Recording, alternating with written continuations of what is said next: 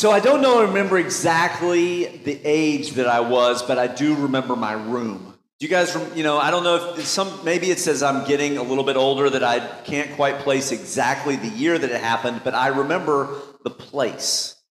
I remember the year I got my first desk. Okay?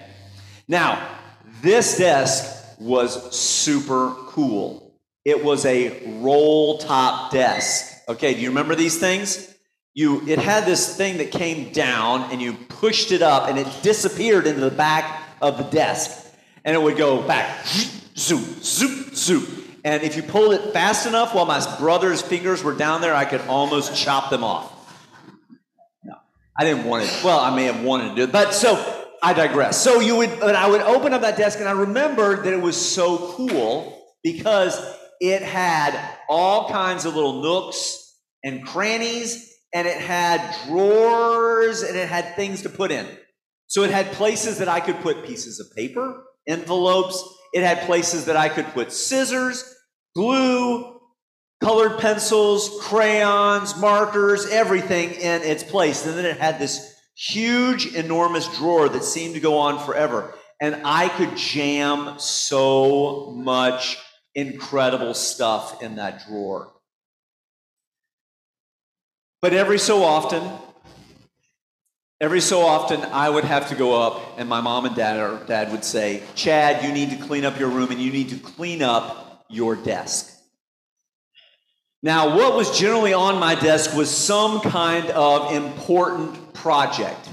It was not the Manhattan Project, but it was probably pretty close. Because I was always designing something. It was either a certain kind of rocket, or it was drawing a truck, or maybe it was just designing a roller coaster that was incredibly complex and would just scare the bejesus out of everybody that rode it. But I was always working on something, it seemed like. And then, every now and then, I'd get something that I would then, of like a project, might be something that I was doing for school. I remember that one time I had to make a diorama for, for class. And so I had to take little matches, okay, light them, blow them out. Light them, blow them out, and then glue them to the outside of a shoebox to make a log cabin. This was something for school. I'm sure, sure it was. I'm sure having something to do with Daniel Boone or something or other. But it was very, very important. And so I'm sure that that is why I had a bunch of matches jammed into the back corner of my desk. But the thing was, is that every now and then I'd have to really do a deep clean because that enormous drawer, it wouldn't shut all the way because I had so much incredible stuff in there. I'm not going to call it junk, but I couldn't close it. And so I'd have to take it out and I'd say, What do I do with it? Do I find a box to put it in? Or do I put it in the trash? Now, my mom and dad are not here. They're actually on their way because they're going to be a part of Vacation Bible School this week. But if they were here, they would say, you know what, Chad? Some of those art projects, they're in your box in our basement right now. Yes, I am 50 years old and I have a box of junk in my parents' basement that I'm supposed to go through next time I'm there, I'm sure, because they keep reminding me to do that. But I, I'm sure that someplace in there is some arts and craft project. I'm also a parent, so I have kids. And this week we will have Vacation Bible School. And guess what? There will be crafts. There are three distinct crafts that have to do with our theme this week of being beams of change in this world. As we look at the story of the Transfiguration, every night there will be some kind of craft that these young people will make and then they will bring home. And we will have to decide what to do with that. Do we put it up on a, a shelf someplace? Do we put it on the kitchen, um, the kitchen refrigerator? Or do we sneak it some point into the trash to have it go filed someplace else? It seems like it's just a never ending thing of what to do with all the crafts the kids make. I know that next week, a bunch of stuff will come back from Beckett's school now that the end of the year has come, and I will have this much three year old craft stuff to deal with. What to do. Because we all know he's an early Van Gogh. And so when he took that dinosaur stamp and just went like that on the piece of paper, we got to keep it for how long? Ever? Probably, because it's his first piece of art. Koheleth, or the teacher, the piece that we heard today from um, Ecclesiastes, he would definitely resonate with me as I went through all of the arts and crafts projects and what we have to do with them. That there's just always something we need to do with them, and they just keep coming. Do we save them? Do we toss them? What do we do with it? And he just seems like he's reached the end, the end of his wits. See, the, the book of Ecclesiastes is part of what we call the wisdom literature. Okay? It's, there are a couple of books within the Bible. They're part of the Hebrew scriptures, and they are ones that we have associated with giving us wisdom of the collective um, kind of community of God's people. The first one that we're probably the most familiar with is Proverbs, okay? And many of you may have heard certain things said about certain kinds of people or certain things. Um, it's one of the places that we get how we value things. These are pithy little sayings. They're also quick ones that you might even associate with someone like Ben Franklin. Penny saved, penny earned. All these different kinds of ways of looking at wisdom. How do we live our lives? The Psalms are also part of that, and the fact that they give us a chance to look at things and process them in a certain way of finding wisdom within poetry, within the way we live our life. And then also the Song of Solomon, which is a way of kind of looking at that. Some people put that in the wisdom literature. But then the final one that we don't generally go to very much is Ecclesiastes. Now, one of the reasons we go to Ecclesiastes is because it seems to be written by the curmudgeon. Okay? This is the person that has seen it all and is just done. I don't know if you got that today from kind of the text this morning. I mean, it says vanity of vanities, all is vanities. The real word there, the Hebrew word is habel, okay? And um, it actually means breath or vapor or smoke. All right?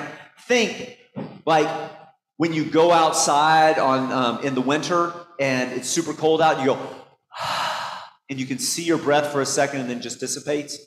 Or maybe when you got the um, the campfire outside and you're you're roasting the s'mores and there's just a ton of smoke, but then it kind of dissipates out into the air. Or maybe maybe you can you can feel the breath, but then it kind of dissipates. That's what he's talking about. And he's saying, it seems like everything is just momentary, that it just dissipates. Everything we try and hang on to, try and reach up. Maybe you've been at the beach this week and you grab more sand, and the more dry, wet sand that you grab, it seems to just kind of go through your hands. You try and grasp it, but you just can't. Koheleth goes on. We don't know if that's his name, Koheleth, or if it just means teacher or what that is, but it's just, it's this wise person that is writing. And as they write, they say, look, everything that we do anyway is just for the next generation. We're never going to see it. So, what good is it? What does it matter at all in this world? I, I know sometimes that it feels like that. There are certain days that I go to Ecclesiastes, that I read that and I go, oh my goodness, there's somebody else that feels a little bit like me. It's, I, I felt that way, especially, you know, with, with this whole thing. I thought, you know, we, we, we've, we've all thought in some ways COVID was past us. And then all of a sudden, this last week, I've had more calls. I've gone through it myself, and I'm like, great day. It's like feeling gut punched again. Like, do we have to go through this one more time? Or the fact, the fact that yes, we continue to see things in our world. Another flood, another climate catastrophe that we have never seen before. And I find myself resonating with Kohelet and going, What is it? Why? Why do we do this? Why do we go through this? Did you know Ecclesiastes almost didn't make it into the canon? Um, if you've never heard the story, we're going to talk a little bit more about this on Wednesday if you come to coffee, about how we got the canon, that Bible that we, that we have here. Why did it make it in there? How did it come to be a part of it? And why do we embrace it? Because if you read the whole thing, certain things in there, you're like, is this supposed to be happy? Is this supposed to be what I'm supposed to read and make me feel better?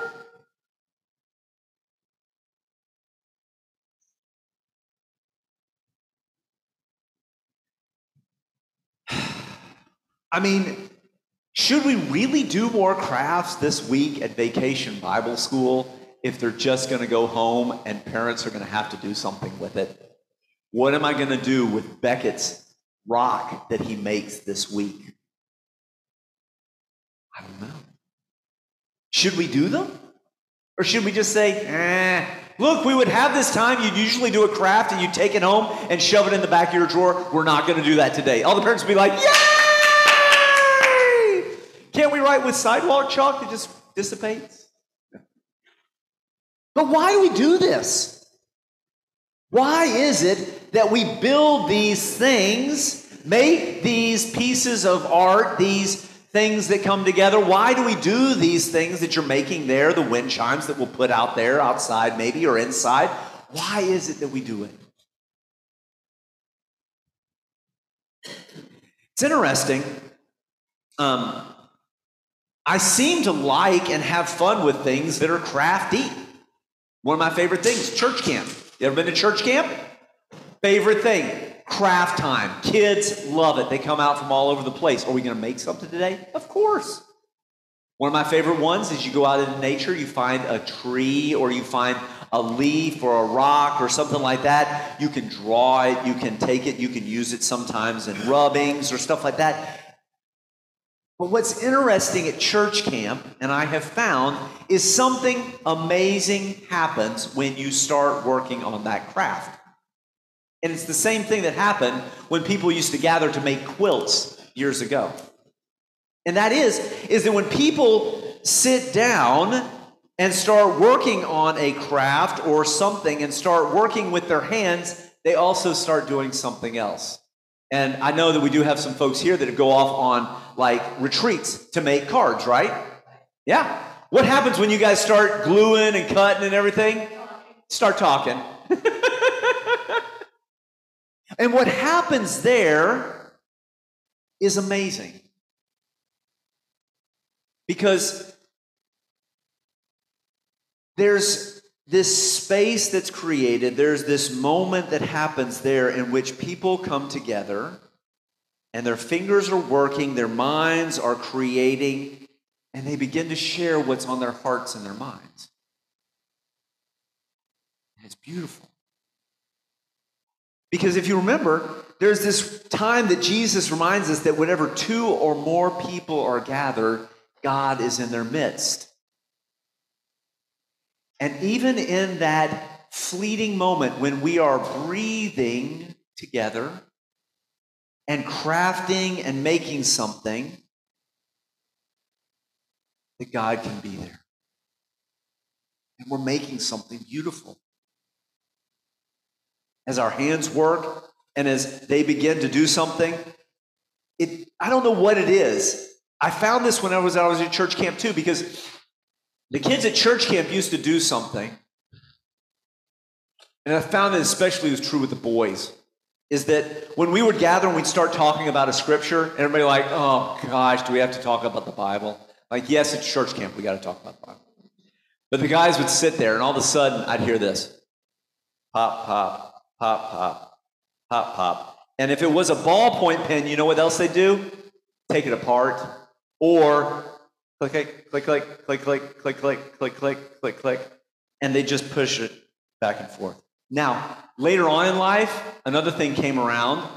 This little thing that they would hold in their hand and they would spin fidget spinners. Now they even have this cube thing. Any of you seen this thing? It's a cube thing that you can do. You move your finger on it, click, click, click, click, things in your hand. They would do this, and I'd be like, dude, just put down the pen. They'd put it down.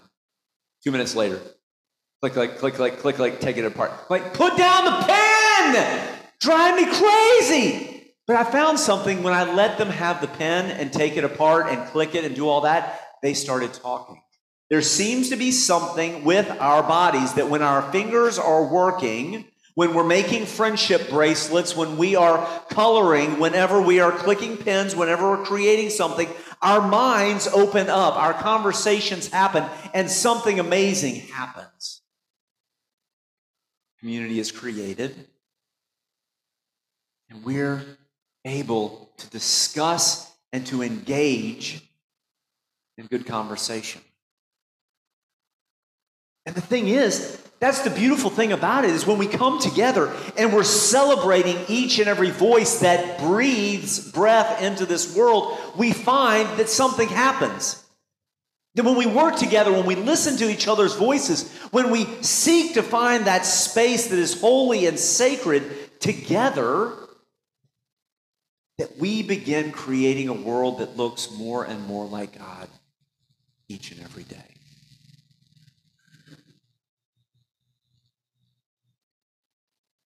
Koheleth is right. If we just use our breath for momentary times, for things that are just disposable and just to throw away, it doesn't seem to make a big bit of difference. But when we use that breath to come together around a quilting square, to create a blanket for someone to use to keep them warm. When we come together around those arts and crafts at church camp or vacation Bible school to enhance a lesson, to invite them to create something beautiful, and to think about God's wider world and about what God is doing in this world, when we gather around these places and we begin to click pens and take them apart and make friendship bracelets, but we begin to do something with community in a way that establishes a connection between each other that is blessed and holy and sacred, we begin to change the world one arts and crafts piece at a time. I hope you guys create something pretty today, something beautiful. More than anything, I hope that you are able to share that with somebody else. That maybe while you've been working today, as I've been speaking, doodling, creating, folding, whatever it might be, that it has also engaged your mind to think deeply. This is our call. This is our invitation in this world. Let us go and create something beautiful with God. Amen. Thank you for listening to the White Oak Pond Christian Church podcast. We hope that it's been a blessing to you this day. White Oak Pond seeks to be a place where we accept one person at a time to Christ's never ending and forgiving love. Don't forget to subscribe to this podcast so that you can receive sermons each and every week. And also rate us, it really helps. Thank you again, and may you know joy in powerful ways this week.